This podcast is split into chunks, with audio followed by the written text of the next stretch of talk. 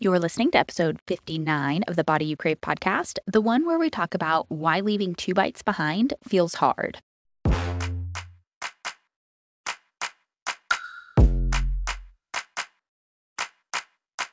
I'm Master at Life and Weight Loss Coach Jillian Lama, and you're listening to the Body You Crave podcast, where you'll learn how to end emotional eating, lose excess weight, and feel amazing in your body.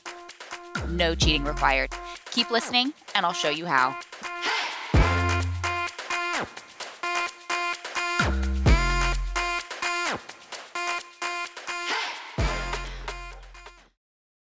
Hey, hey, welcome back. All right, so we are in full swing with the two bites behind challenge. Now, just because the step is simple doesn't mean that it's always easy, right? Just like waiting for true hunger to eat is a simple step, it's not always going to feel easy because there are a lot of times when we're reaching for food because we're bored, stressed, tired, anxious, wanting to procrastinate on a task, not wanting to feel a certain emotion. And so, just because the two bites behind is a simple step doesn't mean that it's always going to feel easy to do. And I want to talk today about why that is and a couple reasons as to why the two bites might feel hard. It's very normal to feel like this is hard, but it's not hard because the action is hard. It's hard because of how we're thinking about it. Whenever something feels hard, we always want to start first with what are our thoughts about it. We can absolutely look at our process and look at the actions that we're taking, regardless of what that action is. How hard it feels will always stem from our thoughts. There are going to be some people who will do keto diet or the whole 30 and they'll feel like, oh, this is so easy. There are going to be other people who are going to feel like this is really hard. It has nothing to do with what you're eating or not eating, and it has everything to do with how we're thinking about it. A lot of times it's going to feel hard if we feel restricted, we have to give up our favorite foods, we're not allowed to eat this stuff, we're missing out. It's our thoughts about it that make it hard. So, in order to dive into this, we want to look at a couple of aspects. So, number one, it can feel hard because it's just not a habit yet. So, you forget to do it, right? This is very normal. This is a new action that you're looking to take. It's not fully ingrained in you, and it takes a lot more conscious effort to remember to do it. And so often we're eating more from our habit brain than from our thinking brain.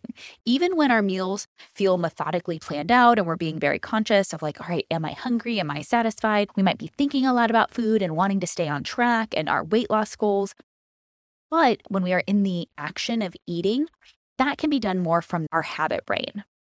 And often we do what we've always done we cleaned our plate, we ate the full portion, we didn't stop to question how hungry am I now? How satisfied am I halfway through the meal or towards the end of the meal? And this can happen whether we're with other people or we're by ourselves, because even when we're alone eating our food doesn't mean that we're always thinking about the food. We're often thinking about what else we have to do, or I hope the kids aren't beating each other up, or I've got to go and get an oil change later today. We've got a lot of other things that are on our mind as to what's going on that a lot of times we're just not as focused on relaxing and enjoying our food especially if this has ever been a bad food or something that's been off limits. We want to hurry up and eat it quickly because we feel shame and guilt around eating it and we want to get those emotions over with quickly. If you feel like you're doing a bad thing, that can often trigger us to eat faster and to not pay attention to, am I leaving some food behind? So, just from the basic standpoint, though, habits are going to take about 120 days in order to really create a solid habit. So, it's four months of doing it day after day give yourself some grace and compassion and trusting that it's not going to happen on the first day. It may not happen on the first week. You might forget a lot of times. That's okay. There were numerous times when I would remember first thing in the morning and I would totally forget to leave my bites behind later on that afternoon, just a few hours later. Or there could be times when I'd be making a meal and then sit down to eat it, and I would still, again, forget to leave bites behind just 30 minutes later. So it's just not a habit yet. That's okay. We want to start to look at what else might be going on. I think for me, one thing that I noticed was I don't want to leave bites behind because this is the best part. And I would save the best for last. And that was a big piece as to why I felt like I didn't want to leave the last couple of bites because my, in my brain, these are the best bites. I was the kid who would eat all of the cereal out of the Lucky Charms and then just leave the marshmallows for the very end. So it's almost like you're asking me to give up eating the marshmallows in my Lucky Charms by leaving these last two bites. It's, oh no. And that was the thought was this is the best part. And so by recognizing this, I then was able to tune in and start to look at, oh, okay, if I'm saving the best for last, what if I went ahead and ate the best first and flipped it? So now it gives us something to work with. Now I can go ahead and start looking at how do I solve the real problem? So we want to be looking at our thoughts. It can be thoughts about why this doesn't feel like a habit, why we don't want to do it. And two of the biggest thoughts that come up are going to be around wasting food and wasting money. So let's start with the fear of wasting food. And I'm just going to use the term throwing away because we can still save food. We can put it in a little container, stick it in the fridge. We don't have to actually throw that food away. I just want to be clear. But for this example here, we want to look at your quote, wasting food. That's the thought is I'm wasting food by not eating these last two or three bites and by throwing it away. So you might have some other permission giving thoughts like, well, I should clean my plate or it's wasteful to throw this away, or there are starving children somewhere on the opposite side of the world, so I should make sure that I eat this. And that last one really gets me because I'm like, wait, what? You overeating does not fill their belly. Okay, what actually would make more sense if you wanted to help starving children around the world is to stop overeating, stop buying so much food, and use that extra money to then donate to them and send money, send food, do what you can to support nonprofits. But you overeating does not prevent them from going hungry. We need to stop thinking that somehow that's a good excuse or a good justification as to why we should be overeating, because it's not. Our thoughts around food and not wanting to waste food can often come from real food scarcity. So it could have been something that you experienced directly. It could have been something that a close caregiver experienced, like a parent, a grandparent, another close relative. So it could be things like war, famine, poverty, even something like living paycheck to paycheck and feeling like, I don't know when we're going to eat next. So we need to be very careful and we need to indulge and consume here. If we just think about this for a moment too, when you think about World War I, the Great Depression, World War II, there was a lot of trauma that we as a nation experienced that was likely never addressed. And there's real reasons why our parents or grandparents said and had rules like you clean your plate, you don't leave any food on there. A lot of times I've heard stories of people who have been punished for leaving food on their plates. That was such an extreme thing to where, no, that is so absolutely bad. You cannot do that under any circumstances that you are now punished when you leave food behind. And it can create a lot of trauma that we then internalize around food, not because we necessarily experienced it, but because of how other people in our lives experienced it. And so we don't need to blame them. We just want to use this as a place of understanding. Oh, of course, my grandmother is going to have a lot of thoughts, a lot of mind drama around food and what it means to waste food or to indulge in food. It's normal that she's going to have these thoughts. It's normal she's going to have these rules. It's normal that I'm going to pick that up as a very young kid we lived in a third world country when I was in high school. it was, I don't know that it was technically considered third world, but there were days when we'd have electricity for maybe an hour to an hour and a half in the morning, maybe one to two hours in the evening. So we didn't have constant electricity. It was three, maybe four hours a day. There were times when we didn't have running water, we didn't have gas, things that we typically don't experience here in the US. But there was also a lack of certain foods that were available. So when we could get them, it felt very indulgent. When we could bring them back in our suitcases, when we had our American cereal or Pop Tarts or you know, just these different ingredients, things like peanut butter was very hard to find. Actually, I don't think we found it at all. if we did find it, it was because a package got stolen and then it was being resold. And that's how we found it. So just recognizing that we could have different experiences around there being some scarcity around certain types of food, food that feels indulgent or special. We create this special meaning around food and we make food the center of it rather than the special occasion or the people. So, back when we were living abroad that first time, I think my mom actually felt guilty for moving us there because I don't think she was expecting that. And then she was thinking, oh my gosh, I brought my kids here. They don't speak this language and the school is different and everything. I think she was afraid she was probably traumatizing us. And so in her mind, she was also thinking, the least I could do is get them some Pop Tarts. The least I could do was get them Lucky Charms and allow them to eat it for breakfast. As like, well, at least I could do something nice for them or something that reminds them of home. Just noticing how different experiences can impact people differently. And there can be different thought processes around it. Where my mom was not trying to create any scarcity around food, her thoughts were very much like, oh, I can give them something that I know that they'll really like, or I can give them something special or something unique, or because we don't have it that often here, we'll get it. I think it was the first day when we got into the country, my dad went out to go look for donuts and they didn't have donuts. And I thought that was going to be a weird thing for them to go find. But he went out to go look for it with one of my sisters, anyways. And they came back with baklava. Yes, like the Greek pastry dessert. he came back with baklava. And we had baklava for breakfast.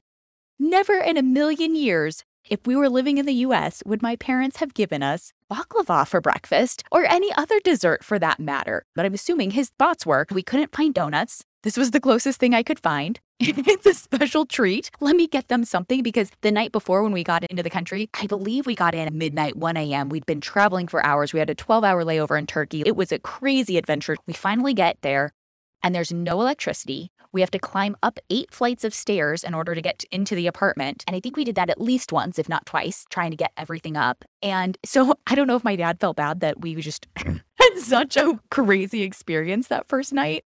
I don't know.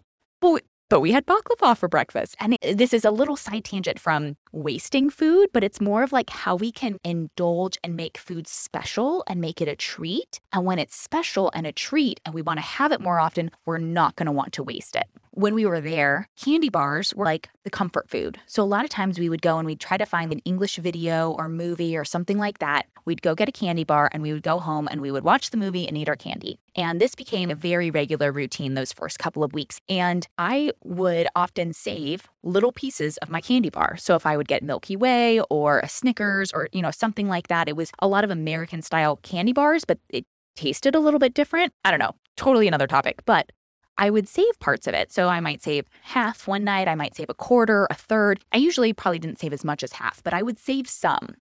And I would stash the candy bars in, in my room. And by stash, I would just put them in one particular area, like in a cabinet or on a little table or something. And I would just have little bits of candy bars for whenever I might want them in the future. And one day when my dad walked in and he started teasing me for leaving the candy bars behind, for leaving these bites of candy bars.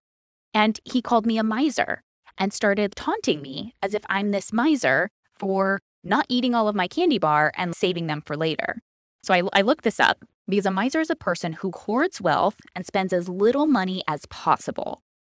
So he was saying that's what I was doing with these candy bars.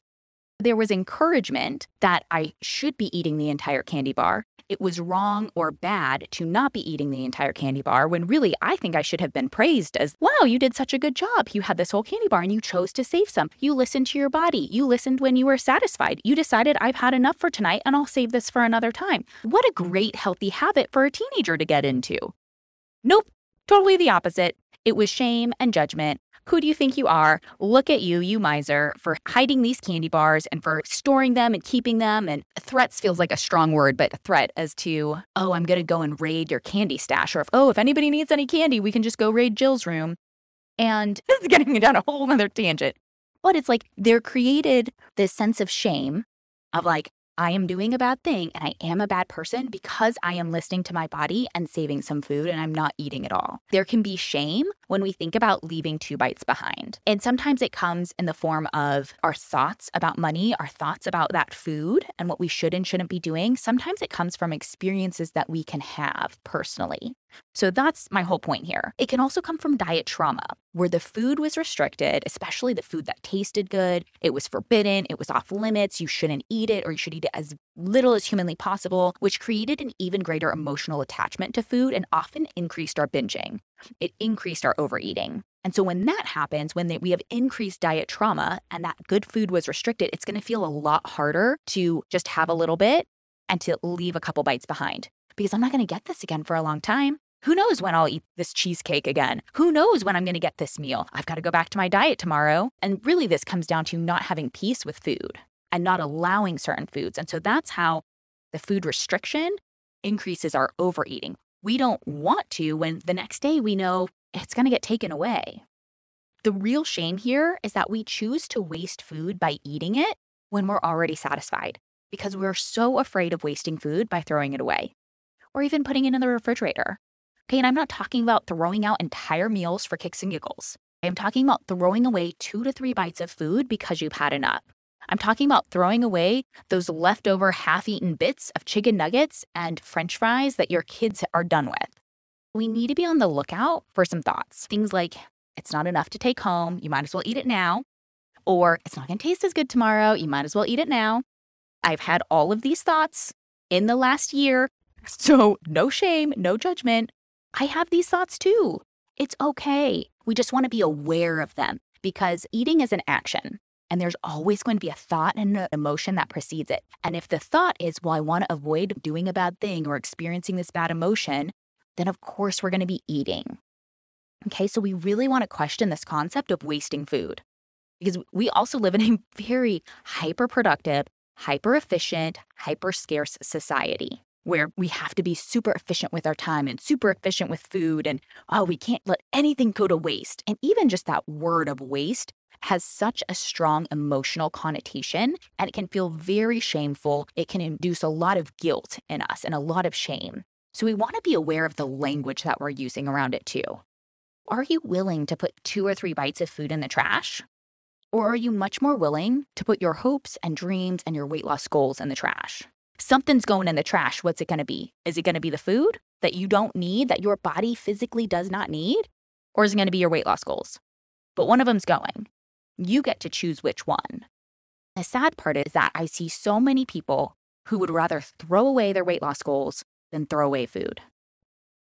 And by food, I mean half eaten little bits of like scraps that you might give to the dogs. So, number one, there was wasting food. Then we also get into the fear of wasting money. Now, if you missed episode 16, the biggest way we sabotage weight loss, go back and listen to that one because I do a deeper dive into money I'm going to be talking about this topic again here in a couple of weeks. It's going to come up a little bit. We have a relationship to money because we have thoughts about it. So, just like we have a relationship to food or exercise or our bodies, because we have thoughts about those things, we have a relationship to money. And a lot of times we grow up with these thoughts. So, these thoughts are downloaded when we are five, six, seven years old, and we are just learning what's right and wrong, what makes sense, what's good and bad. We are absorbing everything around us like a sponge. And so we learn things, we learn these beliefs about money, just like we do about food, from our family of origin, from religion, from influential people in our lives. So it might be parents or grandparents, family members, pastors or priests, teachers, coaches. You might have learned that making money is hard work. It's hard to make money, or it's hard to keep money, Money doesn't grow on trees. You might have heard, well, we just don't have money for that. Or we don't have enough money. You might have heard things like, that's too much money. People with money are evil and take advantage of others. People with money are greedy or selfish. Money or the love of money is the root of all evil. So we can create and adopt a lot of these thoughts and beliefs around money that may not serve us.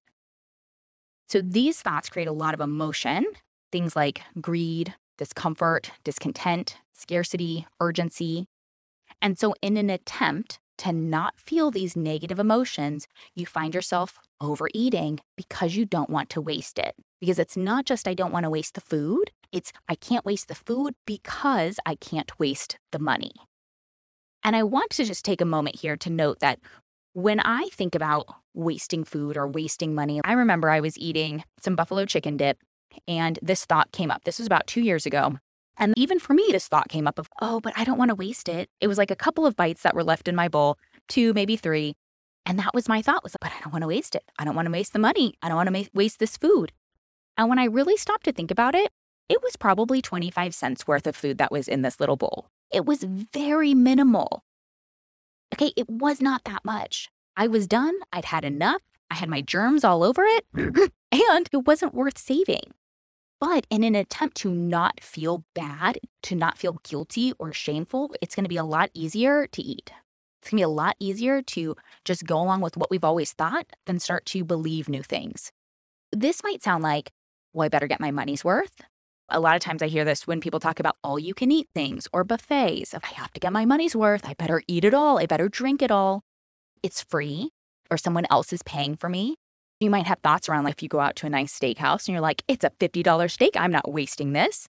But I got to get my money's worth. I got to eat it all, which can easily devolve into then eating after other people, eating mm-hmm. their food, eating your kids' leftovers. And you give yourself all of the extra junk. You waste food in your body instead of wasting it in the trash.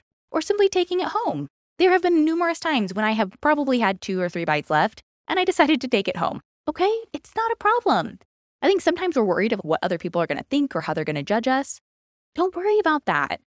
You don't have to throw away entire meals. It's not what I'm saying here. You can always put it away, you can always take it home. We just really want to be aware of when we are giving ourselves permission to overeat and to waste food in our stomachs and on our ass instead of throwing it away. A couple other things here to note. As you lose weight, your body simply needs a little bit less food.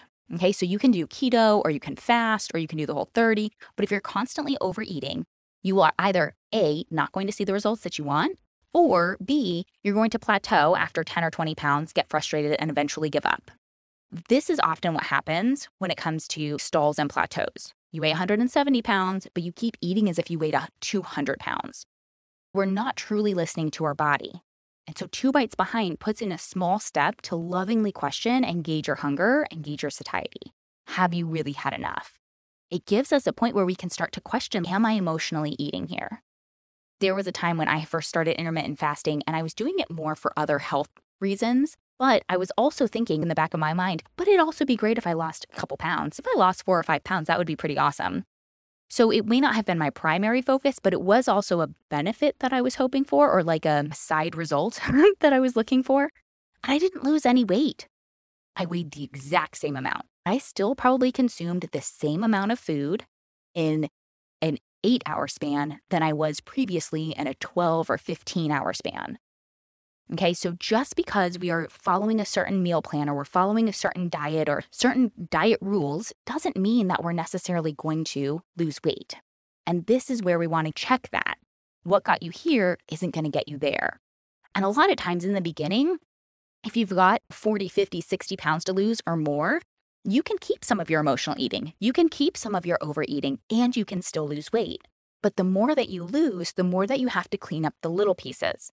Now, when I only had five pounds to lose, I really had to focus on the little pieces to clean up. It was the small overeating, the small emotional eating. It wasn't these big binges as much. It was much more the small habits that I really needed to work through. And that's what the two bites behind is going to allow you to do. This challenge may trigger some cognitive dissonance. And cognitive dissonance is when your brain tries to hold two competing beliefs at once. So the thoughts might be, well, I want to lose weight, but I also don't want to be wasteful. I don't want to waste the money or I don't want to waste the food. And they can feel like they're at odds with one another. And so the result is that the stronger belief always wins. And the stronger belief is often going to be the belief that you've held the longest. Even though we might have a strong desire to lose weight, that desire to not waste food or not waste money might be so strong, so deeply ingrained, so long held, that one is going to win out. It might also just be the one you've had the longest, you've had since you were a young kid it's not going to change overnight. And this is how our brain is wired. It's how we've survived and stayed alive as a species as long as we have. We just want to start to now work with our brains, work with our bodies. How do we make two bites behind feel easy? Step number one, we really want to work on our thoughts and our story about throwing food away. What would you rather throw away? A couple bites of food or your weight loss goals? We really just want to question this. When the old thoughts come up, we need to have compassion and remind yourself that this is something you used to think. These old thoughts, they're going to keep coming. We can have habits with our actions just like we can have habits with our thoughts. And so it's very normal that our old thoughts about throwing food away or money or wasting food, those are all still going to come to the surface because it's a habit, because we're used to, to thinking those things. So we want to have some compassion and just remind yourself this is something I used to think, or this is a story I'm working to change. And then we want to create a list of new thoughts that you want to have about food, throwing food out, saving food for labor, later, and consciously review it every morning, being very aware of here's how I want to be thinking about money. When we really start to recognize that I can waste food in my body by overeating, it puts a new spin on things. A lot of times people haven't thought of it from that perspective. They haven't thought about how we can waste food by eating it. But if you are not truly hungry, and you're eating food, you are wasting food. We want to preempt the action and really go to what are our thoughts about this? What are your most common excuses and justifications to not leave those two bites behind? We need to identify that first, and then we need to look at a new story. How can we rewrite this story?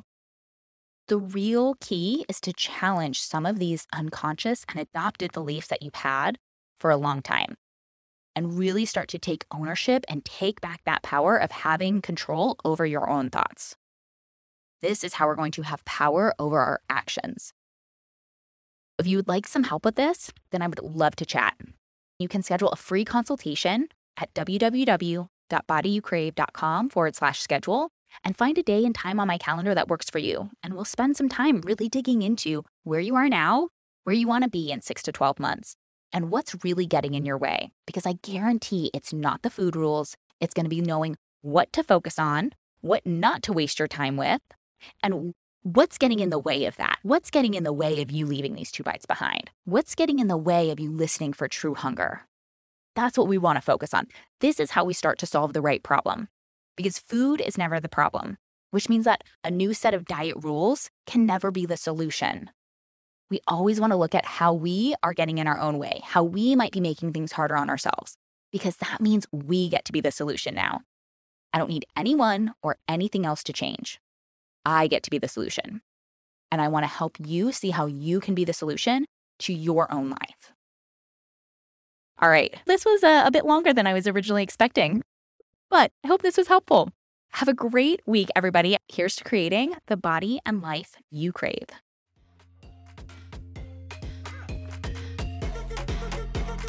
If you like this episode, then you'll love my free virtual workshop Five Keys to End Emotional Eating and Lose Excess Weight for Life. You'll learn the counterintuitive reason why all your attempts to restrict food over the years has actually led to weight gain, and the mental switch you need to flick that'll have you dropping pounds without sacrificing wine, carbs, or the food you love. Get all the details at bodyyoucrave.com.